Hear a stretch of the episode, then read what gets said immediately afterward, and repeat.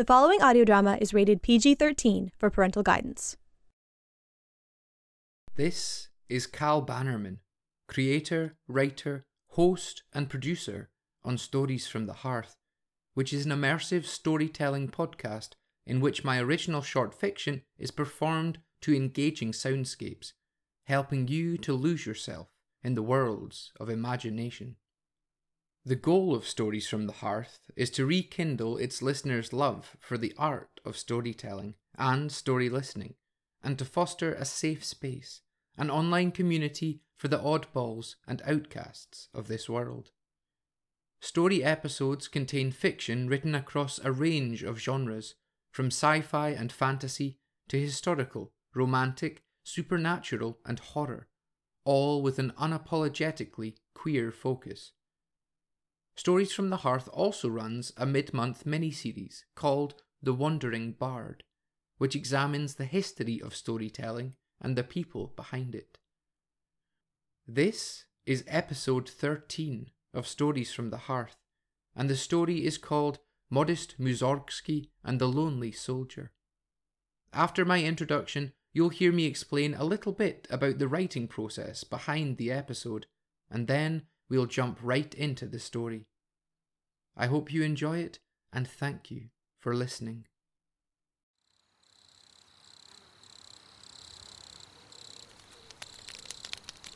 Welcome to Stories from the Hearth, the podcast for tall tales and fantastical fiction. Short stories, the likes of which you might once have heard a wandering bard tell to a group of villagers gathered around the fire. Each episode will feature a brand new story written and performed by me, Callum Bannerman. Historical, romantic, science fiction, or fantasy, these are tales to transport you, doorways into another world.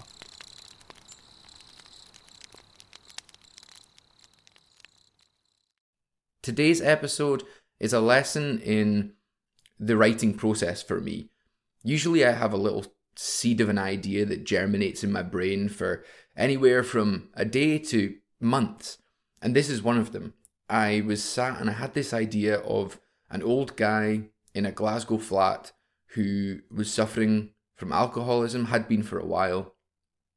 And I had this idea of kind of Day of the Triffids esque, like all these plants around him from little seedlings, just like the idea of my story, growing and becoming this jungle all around him in his flat, which slowly but surely kind of, in some way, I don't know how, helped him to overcome his alcoholism.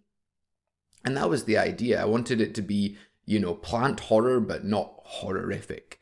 Um, and I wanted it to be short and sweet and and sweet, like legitimately sweet, like like a nice story, a nice um, feeling story, you know, where the the ending is happy, and yet what you're about to hear is nothing like that, nothing like that at all. It did still start out similar. Um, I wanted to make my character Polish. There's quite a large Polish community in Scotland. I grew up around a lot of Polish kids in high school. So I wanted to write the main character as, as Polish. So that's what happened first. And then suddenly, oh no, now we're we're actually in Poland and it's not modern day, but it's in the aftermath of World War II, and then it just spiraled from there. So I really hope you like what you're about to hear. I am super proud of it. I, I would go so far as to say that I think this is one of my favorite stories which I've written um, in a while. It was really fun to write really fun to research as well because I don't really know much about um, actual Polish towns and geography. Uh, there's a lot of reference to classical music in this story as well, which I really enjoy. My partner um, has played in an orchestra before and got me into classical music, but I still am particularly knowledgeable about it. But I did some research for this, and, and it does play a big part. So uh, there's going to be some that features in the episode as well, and um, hopefully it comes across really nicely. Before we get into it, I'll quickly give a shout out to two of my top tier patrons. As always, it's a perk that they've earned through their tier. My brother and my sister, Molly Bannerman and Ruthie Bannerman, who, thanks to their support, help me keep going help keep this podcast ad free and up and running and free to listen to, which is important to me because I've been inspired for most of my life by punk and DIY values. My mum got me uh, raised on, on a bunch of kind of punk music and second wave feminist ideals. So I've always had that sort of um, individualistic, autonomous bent in me. And it's being allowed to flourish in this podcast, which is fantastic. It, you know, this podcast allows me to to be myself and to put out into the world exactly what I want to put out. But in order to do so, I do need your support. I need monetary support as well as regular support. If you want to support me in a financial sense, if you can, if you can afford to, then I do recommend checking out my Patreon by hitting the link down below. Via Patreon, you can get yourself heaps of bonus content. There's behind the scenes content, uh, behind the scenes looks to every single episode that's been out so far. There are, I think, around seven bonus episodes which are exclusive to Patreon. You've got photographic insights behind the scenes, polls which I put up where you actually get to vote on what's going to come in the future from these story episodes. Shout outs, uh, commissions from me. You can actually commission a short story if you take the, the highest tier. You can get physical copies of every episode on certain tiers. There's lots there, so go and check it out. If you can't help me out on Patreon, don't worry, but do help me out by giving this podcast a share and a download, telling your friends about it, telling your family about it, telling anybody you can who you think might just need a little half hour's respite from the chaotic energies of the everyday. Thanks for listening to this introduction. Let's get started with the story. This is episode 13 Modest Mussorgsky and the Lonely Soldier.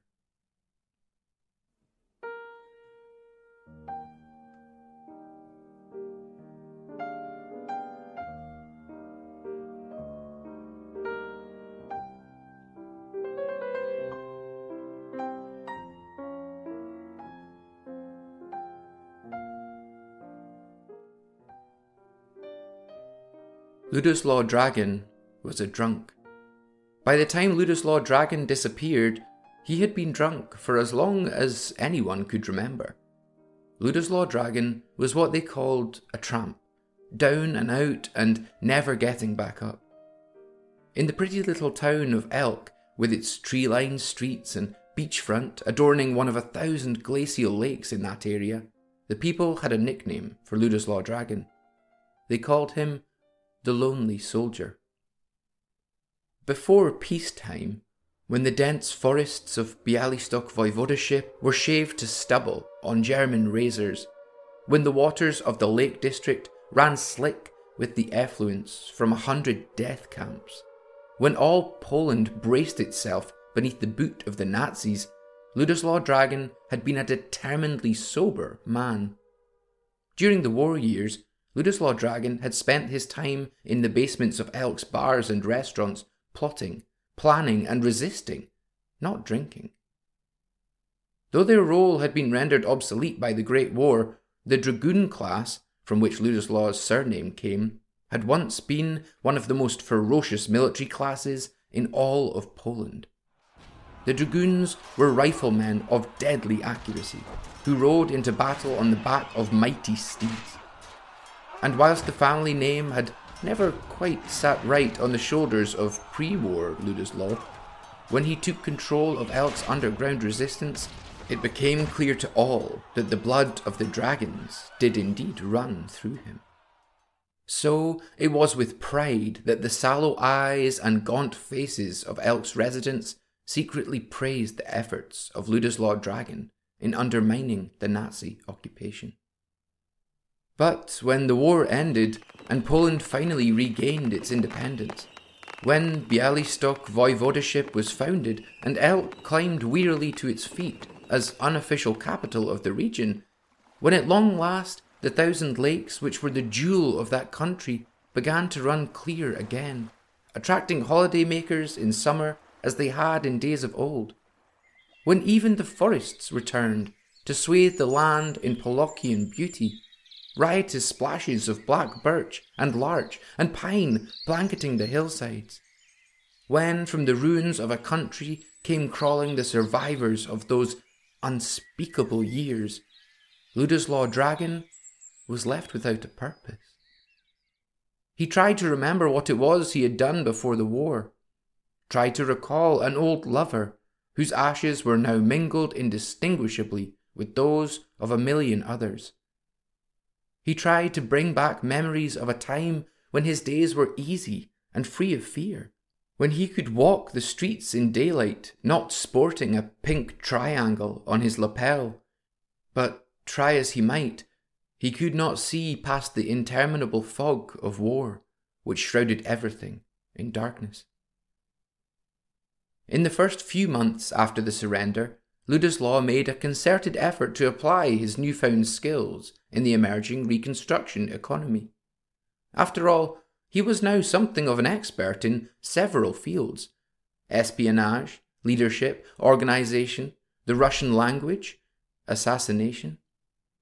And indeed, he was quick to find work, first as labourer, then construction site manager, and soon even as liaison to the Russian firm which the Polish government had contracted to rebuild Elk.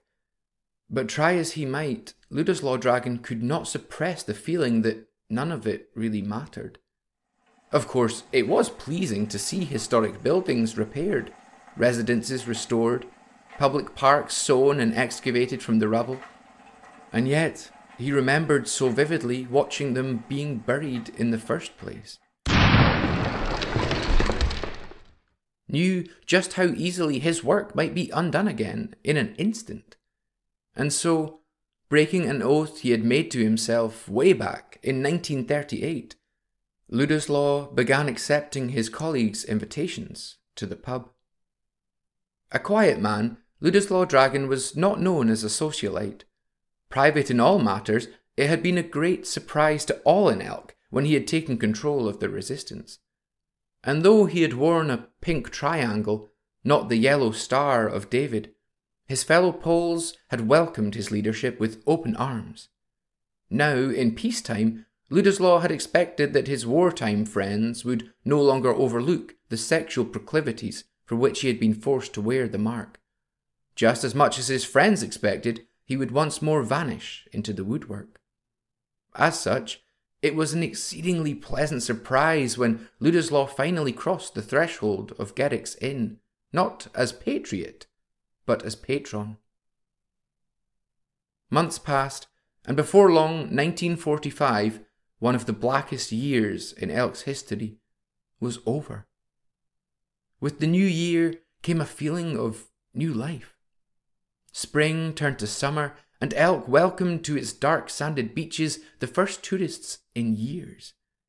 Ladislaw's colleagues at the firm began speaking of holidaying themselves, and now the songs sang round the table took on a different tune. The sombre mourning, which had laced melodies like tree sap, was not present in the bouncing, dance worthy tunes of that summer. Words commemorating lost souls and hopeless futures were dispensed with, replaced instead by the chanting of frivolous refrains concerning beautiful girls, hapless fools, absurdist dictators, and new romance. As 1946 rolled into 47 and Elk's scars faded ever further, Ladislaw found himself once more the outsider. He alone would not move on, as his colleagues had done. Stubborn as the hill behind Elk, whose crown remained bald when all those around it had regrown their trees, Ladislaw would not lick his wounds. Ladislaw Dragon did not want to. He could not understand the merriment of his peers, nor the determination of his country to forget its past. Soon, Ladislaw's colleagues at the firm stopped inviting him for the after work drinks. Not only did they know that Ladislaw would clock off earlier than they and would be deep in the drink by the time they arrived, they no longer savoured his company. Ladislaw wished only to exchange war stories and drink to the dead. They had no more stories to share. Ladislaw wanted to speak of hiding among corpses, killing men by hand, the broken skulls of newborn babies. They could not bear to think of these things, let alone talk of them. When Ladislaw got drunk, he sang violent, angry songs about overthrowing the occupiers. But the residents of Elk had already overthrown the Reich and knew not why Ladislaw persisted. Only Ladislaw knew why Ladislaw persisted. Only Ladislaw knew of the terrible hole in his heart which the war had so fleetingly helped to fill. And so Ladislaw Dragon drank by himself. In the least frequented corner of Garrick's Inn, a medieval style pub on the banks of Elk Lake, Ladislaw Dragon sat and told stories to the ghosts of old comrades and lovers, sang songs to their memory. In time, Ladislaw Dragon stopped showing up to work, and by the time his colleagues from the Russian firm would reach the pub, he would be too drunk to recognize them and would greet them with a scowl. In time, Ladislaw's ex colleagues chose a different pub for their local, and when the landlord at Garrick's cottoned on to the effect his most loyal customer was having on the rest of his clientele, Ladislaw was thrown out on the street. With no family, no job, and an unmanageable addiction, the man who had come to be known in Elk as the Lonely Soldier resigned himself to the title.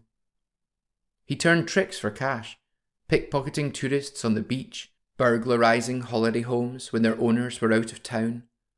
At bus stations and in the restrooms of truck stops, he sold himself to other men, who used him sometimes tenderly, sometimes violently, but always from an emotional distance so that the lonely soldier was left lonesome.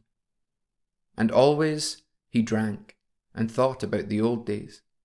And when he got really drunk, he cast his mind back even further to his youth and to the only man who had ever made life in peacetime worth something. By the time that the winter of 1949 to 50 rolled around, in which the mysterious disappearance of our protagonist takes place, with snowdrifts as high as houses and temperatures nearing those of the record lows experienced under Soviet occupation a decade earlier, Ladislaw Dragon would have been unrecognizable even to his former self. Bloated from the alcohol, his face a violent web of burst, scarred, and purple blood vessels, Ladislaw had lost chunks of his cheeks, two fingers from his left hand, and all bar the big toe of his right foot to frostbite. Once clean shaven with military precision, Ladislaw now sported a ragged beard, whilst his hair was tousled into dreadlocks with the grime of all the years since last he had bathed. Dressed in rags stolen from the washing lines of Elk, Ladislaw Dragon was most recognizable by his immense height and the swaying, inebriated limp with which he carried himself from hovel and squat to street corner and bridge. Though by the late 40s Elk's population had more than doubled in size compared to the war years, the lonely soldier was known to almost everyone in town. Even newcomers, here only a few months, soon learned of Ladislaw's sad story, and learned not to fear him, but to pity him. True, most in Elk avoided the lonely soldier when they saw him in the street, whilst others actively avoided the streets he was known to haunt. But there were, thankfully, enough souls in town, kind and compassionate enough, to provide Ladislaw the blankets he needed in winter and the bread and wine he needed year round. As do all small towns in this world have their resident outsider, Elk had Ladislaw Dragon. But then one day, Ladislaw disappeared. A young housewife, Irka Balodis from Latvia, had noticed the lonely soldier bedding down for the night in her neighbour's barn. But when next morning she went to take the man a glass of milk, she found only his clothes and the tattered photograph of a young pianist. Sun bleached and much creased, the photograph was of a handsome boy, maybe seventeen years old, with a Slavic jaw and Jewish nose, a mess of curly black hair, and eyes as radiant as dewdrops. Sat at an old Kalish piano, The boy was deep in concentration, spindly fingers poised above the keys with furious purpose. Irka guessed it must be an old photograph of the lonely soldier himself, only in happier times.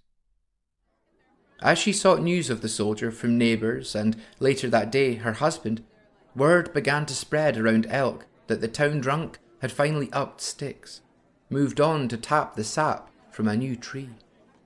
And though former colleagues of Ladislaw, including those who had served under him during the war, thought this highly unlikely, these were the same people who were the first to admit that they cared little either way. The soldier's war songs and constant grieving, the frightful scowl he shot you from the town's dark alleyways, his ill repute among tourists, and the damage his presence did to one's business, none of it would be sorely missed. Naturally, the circumstances of his disappearance were a cause for considerable gossip. No matter where Ladislaw had went, the town was in agreement that it made little sense for him to have gone without his clothes. When a week had gone by, an old woman by the name of Malgorzata Gomulka, who had known the lonely soldier as a young man, finally identified the boy in the photograph. Oh, yes, I'm absolutely sure, said the old woman, her bottom lip touching her nose. That's poor Piotr Klimek, so it is. I taught that boy to play the piano before the war. Malgorzata peered at the picture over the rim of her glasses, trembling hands exaggerated by the terrible cold of that January day. Where did you get this, lassie? she asked Irka, who, by the look on her face, had not quite comprehended that her week long search was at an end. The lonesome soldier, replied Irka in broken Polish. His clothes it was left behind. Malgorzata Gomulka thought about this for a moment, and as she did, a strange smile began to thread its way through the heavy lines of her face. Her eyes sought the ground for answers, and absent mindedly her fingers smoothed the dogged ear of the photograph. After a while, she turned from the porch and shuffled back into her house. Come on in, lassie, she called, Irka, a little affronted by the old woman's curtness, protested. Oh, no, I can't. Mr. Balodis is home early. He'll be expecting his dinner. There's washing to do, and the house is a mess. I. But she was interrupted by the return of Malgorzata to the doorframe. The old woman raised her eyebrows. You know, my Marius married me when I was just fifteen years old. Took me a while, but I loved him dearly in the end. Died on Liberation Day, 19th January 1945, the day the Red Army marched through town. Heart attack, just sheer couldn't believe his luck. she chuckled, as if sharing the joke with her deceased husband. Then, more seriously, she added, Broke my heart, it did. But you know what I realised that day? Irka shook her head. By the time Marius died, we'd been together for fifty years. I was sixty five then, and I'd been with him since fifteen. Fifty years of my life I'd worked, day in, day out, putting food in that man's belly, washing the stains from that man's soiled undergarments, sweeping the floors of that man's house. She leaned closer, putting a hand to the side of her mouth, letting that man prod me with his thing. Fifty years I did all this, every day, and do you think I ever received a word of thanks in exchange? Irka shook her head again. Now, how about you do an old woman the courtesy of joining her for a wee glass of maslanka? Finally, Irka's face softened. She blushed, her pale porcelain cheeks turning bright red. Of course, she said. Taking the young housewife by the hand, the elderly widow pushed the door shut behind them, braying like a horse at the welcome envelope of heat which met them from the roaring fireplace. I'll have you back in plenty of time to cook for Mr. Balodis, don't you worry. But a word of advice. These men might not look like they're capable of much, but trust me, they can cook their own meals. Biggest mistake my Marius ever made was boasting about the richness of the dumpling gravy he used to make. on the field during the Great War, you know. I told him right there and then that if he could make it under shell fire, he could sure as hell is filled with fire make it one night a week whilst I put my feet up. Irka looked quite shell shocked, and seeing this, Malgorzata roared with laughter. That's, uh, yes, yes, dearie, that's as good an impression of my Marius as I've ever seen. Malgorzata's home was sparsely decorated, but welcoming. Above the kitchen table, which was pushed against the wall, were hung two of only a few decorations in the whole house. One, a dark wood shelf unit, was hung adjacent to the head of the table, a few feet above the back of the chair. On it was arranged some china trinketry, presumably imported via the Soviet Union from its sister state. The little frogs, mice, and rabbit figurines were a little sentimental for Irka's tastes, but she was impressed nonetheless. On the other wall, at right angles to the first, was hung a grandmother clock. Roman numerals in polished pearl peered out from an ivory face, beneath which swung a big brass pendulum, like the testicles of an old man. The thought made Irka giggle, which she covered with a cough. Momentarily, she wondered how on earth the old woman had managed to keep these evident antiques out of Nazi hands, but she knew better than to ask. Presently, the young woman was shown to a seat at the head of the table, opposite the shelves with their Chinese menagerie. Malgorzata banged and thudded with surprising vitality about in the kitchen, and returned holding two mismatched tumblers and a carafe of thin white maslanka, which was a fermented buttermilk left over from the churning process. The Latvian took it cautiously, but quickly discovered that the taste was to her liking. Once the table had been furnished with a small plate of chocolate covered plums, Malgorzata finally took up her seat at the side of her young companion. You know, my Marius used to speak a little Latvian. In fact, he taught me a good deal of it, so as I could help him practice. I, I can switch to it, if you should prefer. Irka sipped her maslanka, neatly returned the tumbler to the coaster, and shook her head. No, thank you. For me it is important to try my Polish. Malgorzata nodded approvingly. Very well.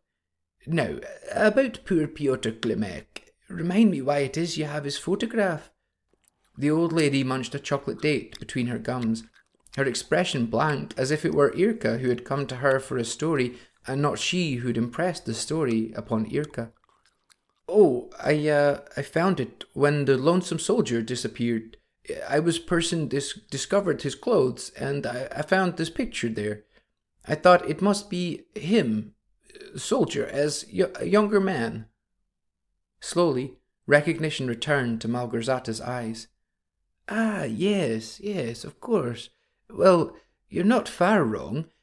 Did you know that I used to teach young Piotr here piano before the war? Irka dutifully shook her head. Oh, yes, yes, yes. No, he was a natural talent, you know. Such a quiet boy, so so slight and delicate, you could hardly get a word out of him. But when he sat beside you at that stool, placed his scrawny knuckled hands to the keys, it was it was as if he could suddenly speak with all the elegance of of a Greek philosopher, of of a consul to the Roman Senate. Or ah yes, actually perfect as Queen Wanda of our ancient nation had spoken, when she was faced with the prospect of marriage to German invaders and had given them a passionate speech about the virtues of independent womanhood you know the story. Before taking her own life. At this point, Malgorzata paused to cross herself in the manner of the church. Though the old woman's eyes were to the ceiling and could not have noticed what Irka was doing, the young Latvian followed suit all the same out of politeness. She did not know who this Queen Wanda had been, nor had she heard tell of the woman's oratory until now. Malgorzata turned to Irka, a spark in her eyes, that boy could play. Very soon he surpassed my ability to teach him, but still he came, every day after school, to practice by my side, over there at, at that piano. She pointed to a dust sheet covered mass in the corner of a room spied through the open kitchen door. A little surprised, Irka realized that it was the same room pictured in the photograph. Every day, the old woman sighed. anyway, I think playing the piano, Piotr found a measure of peace which he could not find in the outside world. My Marius and I were not the sort to want children, or, or at least God did not in his infinite wisdom see it fit for us to bear them. But Piotr, well, I think sending Piotr to me was God's way of gifting me a child, when I myself could not have one. And so, with what little money Marius could give me each month, I would buy a new record for Piotr and I to listen to. I thought it only prudent that, you know, with his talents, I school him on the great Slavic composers, Chopin of Warsaw for starters.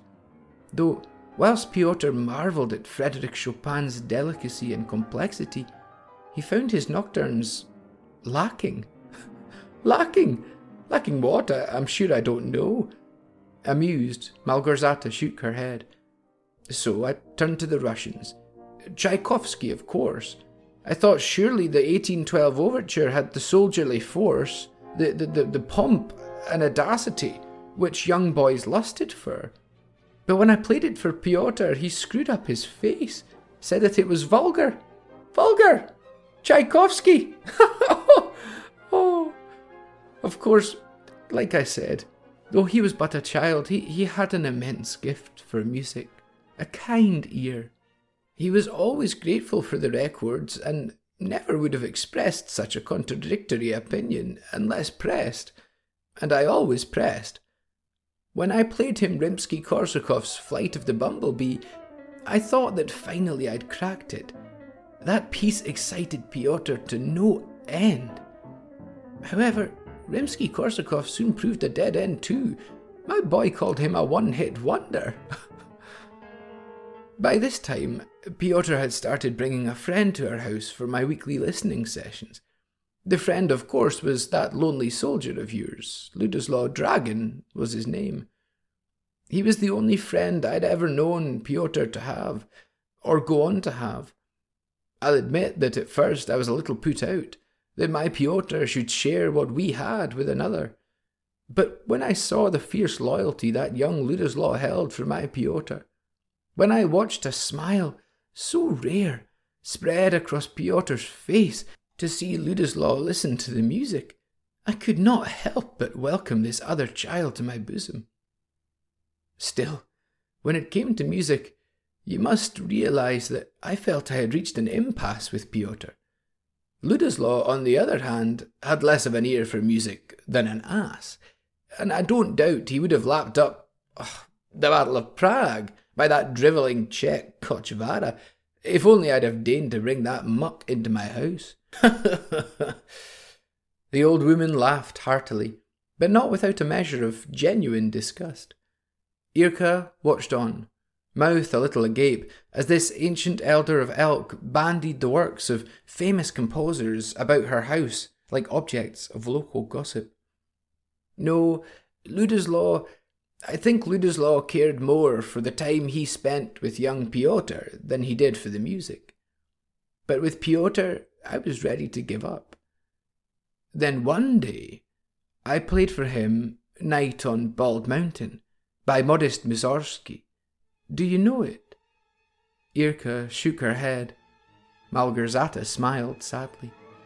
Oh, it's quite beautiful, she said. Turning her gaze to the kitchen window, the old woman allowed her eyes to flutter whilst she hummed. Aye,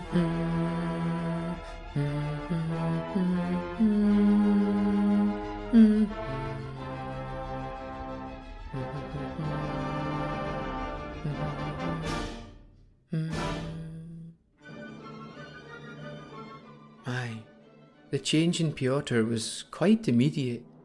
Something in that music, something deep within it, spoke to him, I think quite powerfully, as the divine might speak to a true follower of the faith. But it wasn't just the music which reached him. You see, Piotr studied every record sleeve in minute detail, of course, But with that Mussorgsky slip, he could not peel his eyes from it. You see, that record sleeve told the tragic tale of Modest Mussorgsky's life. His youthful defiance of musical standards, and later his melancholia, his trouble with alcohol, his eventual retreat into hermitage and poverty, and eventually his death. Sad, lonely, suffering delirium tremens. The composer was only 42 when he died.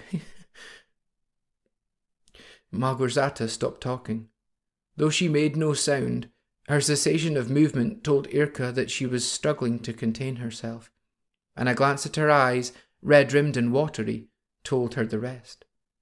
The young Latvian housewife produced a handkerchief from her sleeve and offered it to her host. Małgorzata accepted it gratefully. Oh, th- oh, thank you, my dear. Oh, you know, the older I get, the more easily the tears come. One would think that it would be the other way around. she chuckled, daubing at her eyes with a corner of the hanky.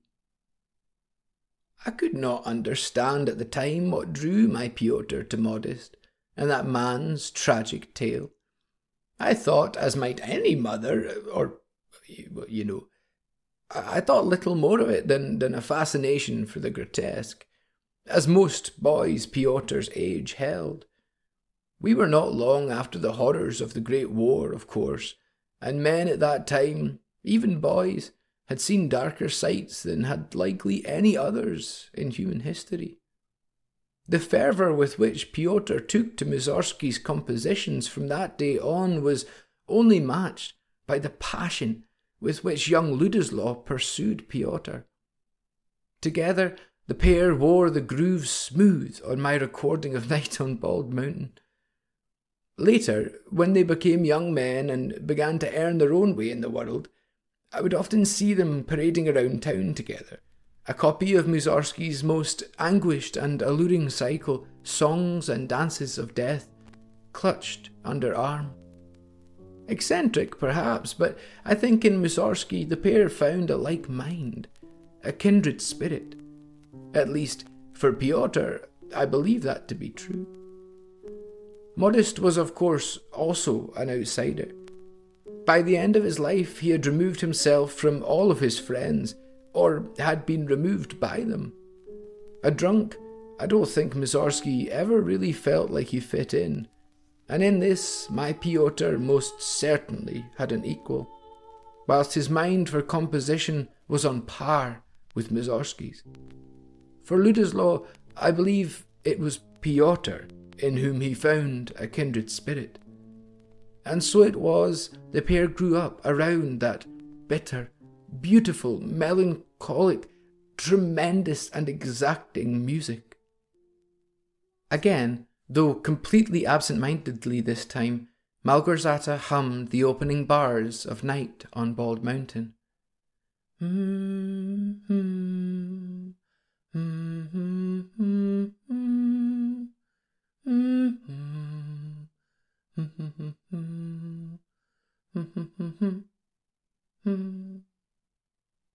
As her humming faded to silence, a quietude settled to the kitchen table for the first time that afternoon, like dust dances and falls in the autumn sun. Irka finished her glass of Maslanka, thought about taking a chocolate date, then thought better.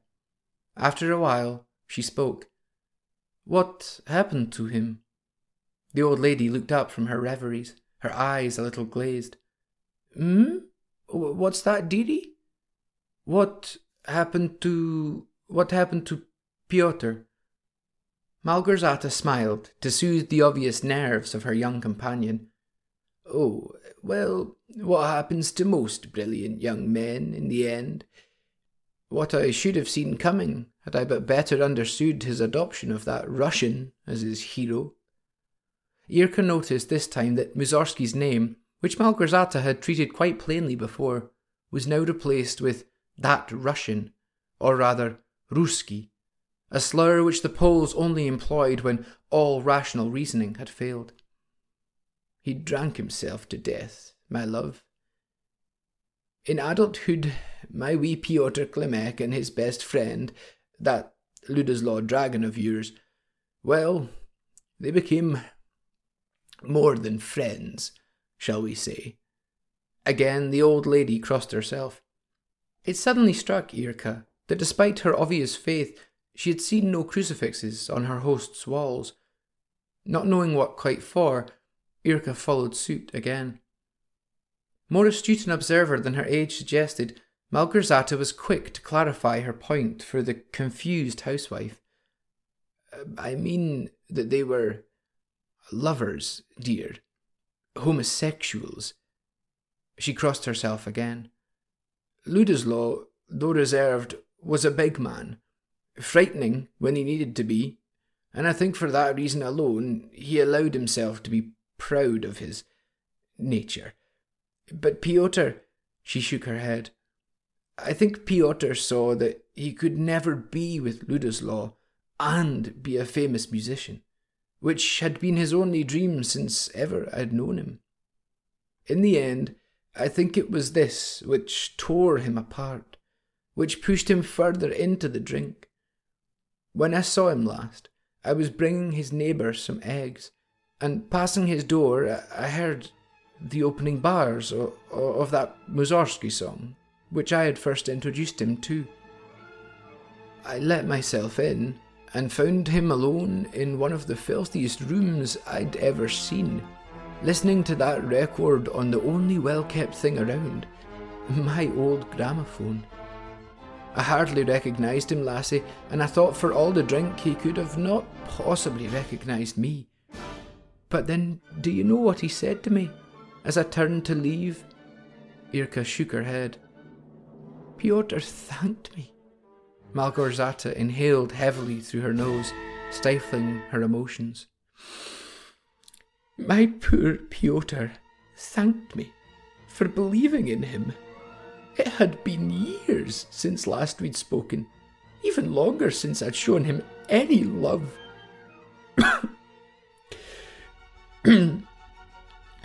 she coughed, hiding a sniffle. Years. And look at all he'd been through since then, and, and yet here he was, thanking me. He recognised me after all. this time, the old lady could not contain her tears and let out a single heaving sob. They found him dead in his house three days later. That same record still under the needle of the wind up. That was 1938, the year before war broke out again. Malgorzata took Irka's hand and held it. Supposing what we know now, I would hazard to guess that Ludoslaw, though estranged from Piotr for some time, took the death of my boy very hard. When war came, it, it was Ludoslaw, you know, who, who led the resistance. Ludoslaw, who, grieving in his own way, set out to save as many folks as he could. And believe you me, he saved hundreds. Malgorzata fell silent. I suppose. Well, I suppose in the end, even a thousand saved souls could not have filled the hole my Piotr's death had bored in the young dragon's heart. Oh God! Oh God! At long last, as if the great walls of Babylon were finally stricken down, Streams of soundless tears began to pour from the duct of that ancient woman. Through the estuaries of her wrinkles ran rivers of salt water, recompense for the lives she had touched, and yet had been unable or unwilling to preserve. Irka put an arm tentatively around Malgorzata's shoulder and held her until the woman's eyes ran dry. For lack of some better way to console her, Irka picked the tastiest looking chocolate plum from the plate and offered it to her host. Initially a little dumbstruck, the offer soon had Malgorzata in tears again, though this time with laughter. The youngster's youthful compassion had loosened the knot in her breast. Oh, oh, oh, oh, oh my, oh, look at me. What a mess you must think I am. As she said that, the grandmother clock on the wall chimed, startling both women with its bell. The hour had turned, and it was now four o'clock in the afternoon. Irka realized with a start that previous chimes must have passed her by without her noticing, for she had been sat in Malgorzata's kitchen far longer than she had intended. Oh dear me! exclaimed Malgorzata. And now I've made you late home, and after my promise to have you back in time to make Mr. Balodis his supper. Oh, goodness gracious! The old woman began to get up, ushering Irka to do the same with an anxious flurry of gestures, but Irka stopped her, a hand on the old lady's forearm. Please, Mrs. Gomolka, I need to know what does this mean about L- the, the lonesome soldier? Why would he leave a photograph behind when it meant so much to him? She slid a finger across the kitchen's tablecloth until it came to rest on an edge of the tattered photograph. There, Piotr Klimek's frail, angelic features peered down upon his piano, as a shepherd might watch, lovingly yet tensely, spring lambs take their first trembling steps. Malgorzata Gomulka rested where she stood, half out of her chair, captivated by the elusive charm in the boy's dark eyes. Then, with a sigh as soft as bird's breath, she sank back into the seat. Slowly, carefully, the old woman popped the chocolate covered date in her mouth, masticating whilst she thought. Eventually, she turned to Irka. Well, dearie, you know, I think the mystery may be less complex than it appears. She pointed then, directing Irka's gaze to the kitchen window, beyond which was the rising townscape of Elk, and beyond that, the wooded hills onto which the historic settlement backed. Crowning this group of hills, however, was one which still bore the scars of war, a mountain whose head was shaved clean of trees. Turning back, the young housewife found Malgorzata smiling. If my Piotr were still here, he would laugh. You know, I think that Ludoslaw Dragon went to spend his last night on this earth atop that bald mountain of ours, and I think that there, at the very end, the lonely soldier felt not so lonesome after all.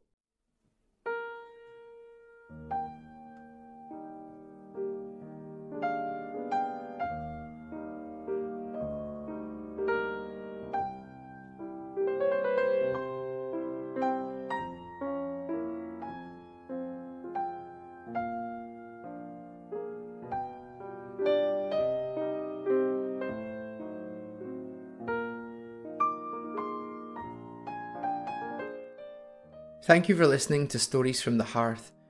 With today's story, as I explained in the introduction, it kind of came out of nowhere and I just rolled with it. It was a pleasure to write and I hope it came across that way, but I would really be interested to hear what you all thought of it because it was something done very differently. The protagonist never got a voice. He not once said a word. He wasn't even. Uh, we didn't see anything from his perspective, not once, and, and that was very deliberate. I, I really wanted to to kind of make him feel like an outsider to us as well. I didn't want us to know. I didn't want myself to know what had gone on in his head. Uh, I just wanted us to see what everybody else saw of him, so that we might realize how difficult life was made for somebody like that.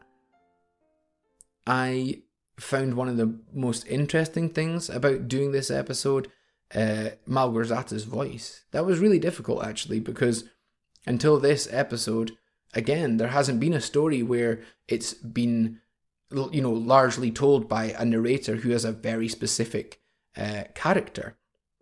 It's usually a sort of anonymous narrator who doesn't really have a, a part to play in the story, but for me to relate Piotr Klimek and Ludoslaw Dragon's story from Malgorzata, I had to find a, an old woman voice which I could perform for, let's face it, the majority of the story. And I'm interested to, to know whether you thought that worked. Um, it was not easy to do. I'm I'm an amateur voice actor at best, but trying to uh, come up with a voice and then carry that through for the entirety of the story.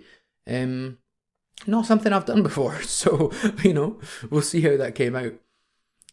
This story obviously has a lot of um, very tentative, uh, sensitive subjects in it. The persecution of Jewish people, the persecution of homosexuals, uh, queer people, people of uh, differently abled people, um, gypsies, and Poles indiscriminately, uh, is a part of history which is hard to tackle. It's hard to it's hard to stare at um, because it's ugly. It's upsetting. It's traumatic for for many millions of people around the world whose whose heritage is directly linked to that blackest blackest period of European and world history. Um, but it's still one that I wanted to to to look at to examine with this story because I feel important. I feel important to to keep those stories alive and that's what storytelling is is taking stories that you heard when you were young and reformulating them reworking them reshaping them rewriting them to present something new so that you can keep that that content and and those facts alive you know um, there are stories written in the great war or world war one and the second world war which are still incredible pieces of literature, incredible stories, but perhaps don't uh, excite or or engage um, the the younger generations now as much as they did when they were first released. So it's important to me to try and rework a story within that setting in order to to kind of keep all of that information alive um, and to, to introduce people who weren't perhaps familiar with the fact that uh, homosexual men and women would have to wear a pink triangle on their lapel, just like Jewish people would have to wear a yellow Star of David to, to identify them in public as uh, somebody who essentially, in, in the end, was going to be going to the death camps and the labor camps to be exterminated just because of their sexuality. And of course, for Ludoslaw, he managed to carve for himself a space and somehow survive throughout the war without that being his his end point. And yet he'd already lost uh, a lover before the war. He'd lost a lover to homophobia before the war and his death in itself is kind of a product of homophobia after the war. I wanted to to show that dichotomy between you know the the irony of him surviving this this most brutal period of history for his kind of people, but in reality, it's always been brutal. You know, to be a queer person in history has almost always been uh, dangerous, and I wanted to show that. Anyway, enough of the bloody lectures. Thank you so much for listening. If you liked what you heard today, please do subscribe, share this podcast with friends, family, and anyone you know who could use a bit of respite from the chaotic energies of the everyday. If you wish to support the podcast, please head to my Patreon by hitting the link in the description below. Similarly, you can check out the podcast's Instagram, Twitter, and website via the links below. Story episodes are released once a month and the next episode is going to be a Halloween special out on the 31st of October. Between now and then, however, you're going to get one of the mini-sodes, which is usually reserved for my patrons, and you're going to get an episode of the Wandering Bard historical series, which looks at the history and the people behind storytelling. That'll be out on the second Sunday of October. A shout out before I go to four more of my top tier patrons to Charlie B, Rob Sanderson, Vivian Bannerman, and my grand and papa Sandy and Jane. Thanks to them and many other patrons who support me on Patreon, I'm able to keep making these stories, keep putting them out, keep experimenting, keep being creative, and hopefully keep you entertained. Until next time, I've been Callum Bannerman, and you've been listening to Stories from the hearth.